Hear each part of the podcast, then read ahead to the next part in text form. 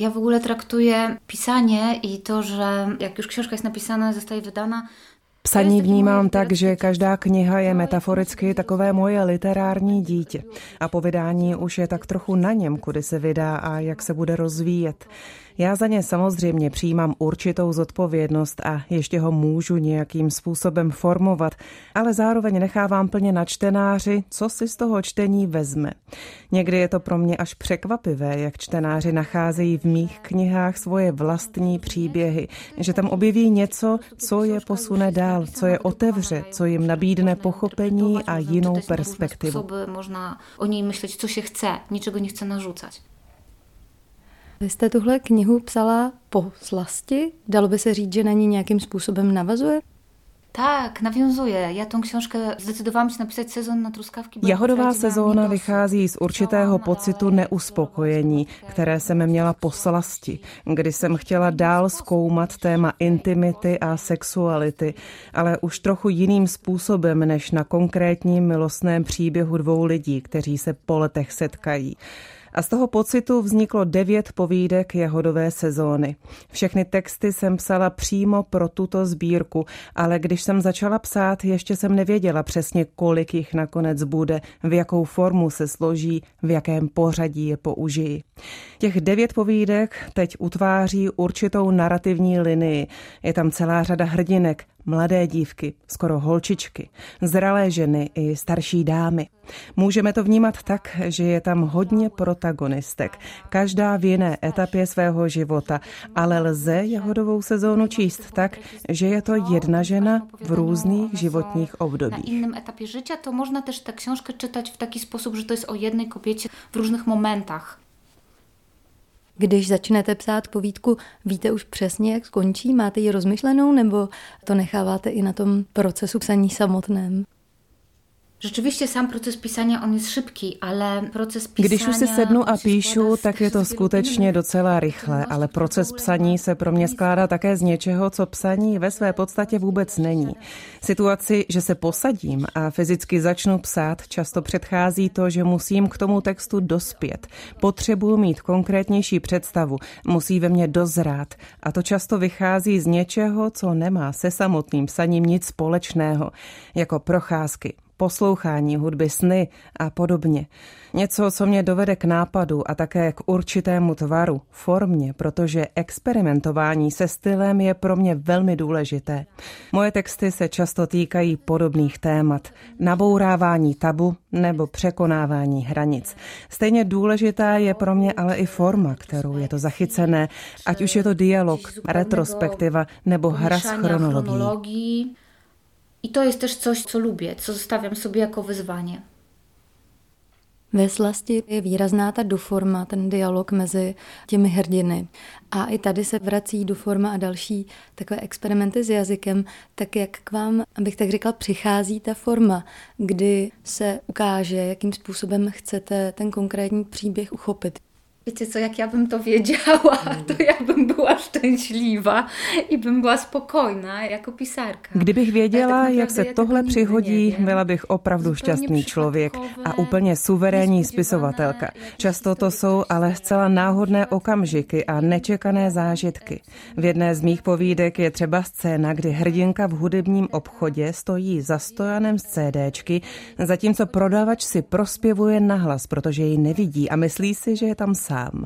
K té mě inspiroval zážitek, kdy jsem byla na stipendiu v Praze v časech covidu a ulice byly za lockdownu úplně prázdné, obchody měly zavřeno a město bylo tiché a klidné. A jednou, když jsem šla na procházku, tak do toho ticha z nějakého okna zazněla hudba. A to byl ten moment. Během procesu psaní zkrátka dochází k nečekaným podnětům, které mohou budoucí text hodně ovlivnit. Jako spisovatelka musím být pořád ve střehu a v pohotovosti, abych nepropásla tyhle okamžiky, které mohou něco zažehnout. Což je v jistém smyslu vyčerpávající, ale stojí to za to. Ile možná být v gotovosti do tego, ale... ale z drugiej strony mám wrażenie, že to później jakoś procentuje. Hudba hraje roli v některých těch povídkách, třeba je tam ta píseň Underwater Love. Posloucháte hudbu, když píšete? Jakým způsobem vás ovlivňuje při psaní hudba? Bardzo wpływa. I to jest dla mnie, znaczy pisanie też ważnym elementem. Hudba má na mě velký vliv, protože psaní je také způsobem, jak najít správný rytmus. U každého příběhu je pro mě zásadní, aby to do určité míry znělo jako hudební skladba. V rámci procesu tvorby tedy poslouchám různé druhy hudby, včetně té filmové. Neposlouchám ovšem při samotném psaní, ale při všech těch aktivitách kolem, během kterých čerpám inspiraci a budoucí texty promýšlím.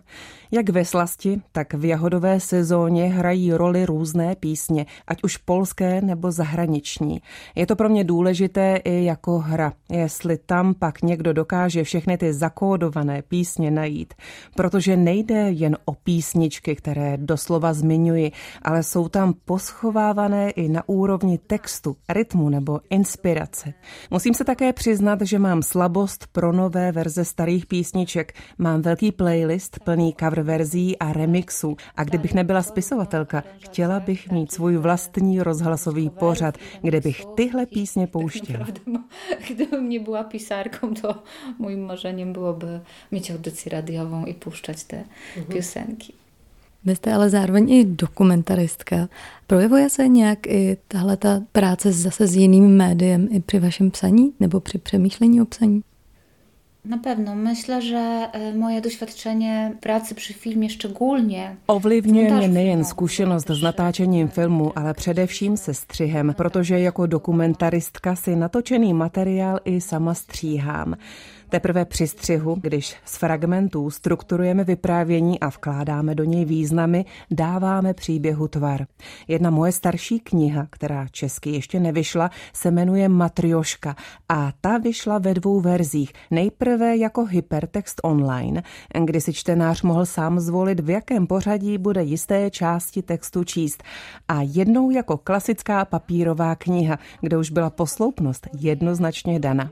V něčem mě k tomu inspirovala třeba Kortázarova kniha Nebe, peklo, ráj, ale takové experimenty mám zkrátka ráda. Práce při filmovém gdzieś v ten způsob znajduje odzwierciedlenie v literatuře.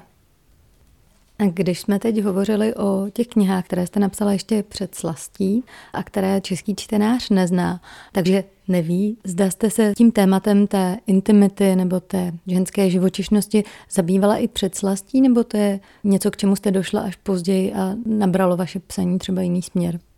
Jeśli chodzi o temat seksualności, pożądania, to... Téma sexuality a touhy bylo ve slasti a v jahodové sezóně nové, ale už ve svých předchozích knihách jsem se věnovala blízkosti, vztahům a tomu, jak je vnímáme. O vztahy šlo už ve zmíněné Matriošce, ale tam se jednalo o vztahy toxické, kdy jeden z partnerů je nezdravě závislý na druhém a hrdinky se z toho pokoušejí nějak vymanit. Téma tělesnosti a ženské intimity se zase jiným způsobem objevilo už v mé knize Stopa po matce, jako příběh nechtěného těhotenství, kdy se protagonistka rozhoduje mezi tím, jestli se stát svobodnou matkou, nebo jestli jít na potrat v zemi, kde je to nelegální. Takže v jistém smyslu jsem tu látku zpracovávala už v předchozích prózách, ale z jiné perspektivy. Kobiecosti, ale v trošičku jiném ujęciu než v těch mojich ostatních knížkách. Mě zaujalo, že v té jahodové sezóně přece jenom ty zkušenosti těch hrdinek končí v nějakém věku a třeba sexualita žen po padesátce nebo šedesátce, která je v této společnosti taky s tím způsobem tabu, už tam nefiguruje. Tak jsem se chtěla zeptat, proč vlastně ne? Bardzo możliwe, že to jest ještě přede mnou.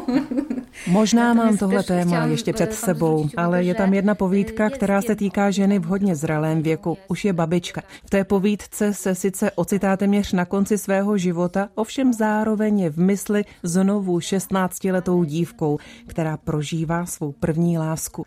Možná je ale jedno, kolik nám je let biologicky nebo fyzicky. Podstatné je, kolik nám je mentálně. Moje kniha je věnovaná všem holkám, které v ní možná najdou kousek sebe. A myslela jsem tím to, že holkou může být kterákoliv z nás, ať je jí sedmnáct nebo sedmdesát.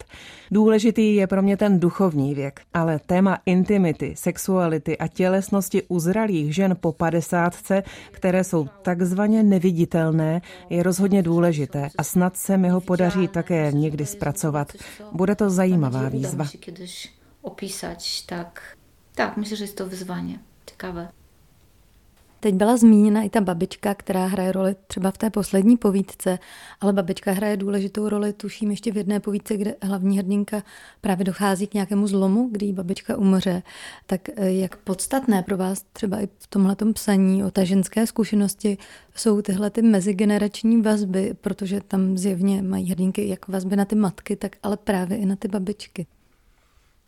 To jest tak, że składamy się z kobiet, które były przed nami i nawet jeśli chcemy się od My se vlastně skládáme z žen, které tu byly před námi. I když bychom to možná chtěli popřít, chtěli bychom být jiné, někdy bychom to v sobě chtěli zadusit. Právě díky nim jsme přišli na svět. Takže je důležité na to pamatovat, protože to tvoří součást naší identity.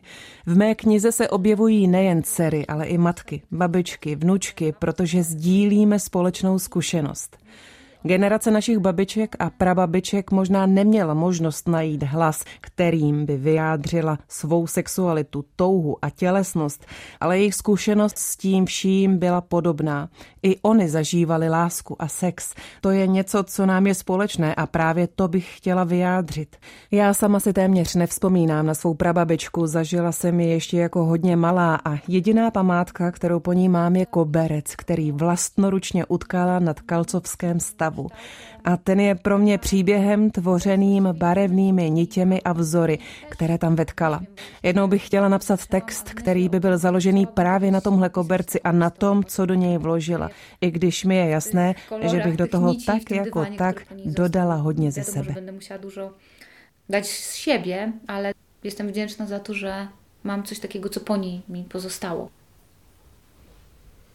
Jaké reakce jsou zejména na tyhle ty dvě poslední knihy třeba ze strany polské společnosti? Ty reakce jsou bardzo pozitivní. Ty reakce jsou všeobecně spíše pozitivní, i když je známo, že v polské společnosti jsou konzervativní skupiny, jež střeží morálku a hranice, které se podle nich nemají překračovat, protože to uráží jejich náboženské cítění. Ale myslím si, že tuhle knihu polská společnost potřebuje, protože vypráví o věcech, které se týkají nás všech a nikam před nimi neutečeme. Všichni máme tělo, všichni potřebujeme blízkost a lásku, nebo někoho milujeme, všichni cítíme nějaké touhy. A právě tahle témata, která pro určité skupiny lidí byla tabu a měla se zametat pod koberec, jahodová sezóna otevírá. Sexuální byla čím, o čem se nemluvilo a udávalo se, že toho nemá.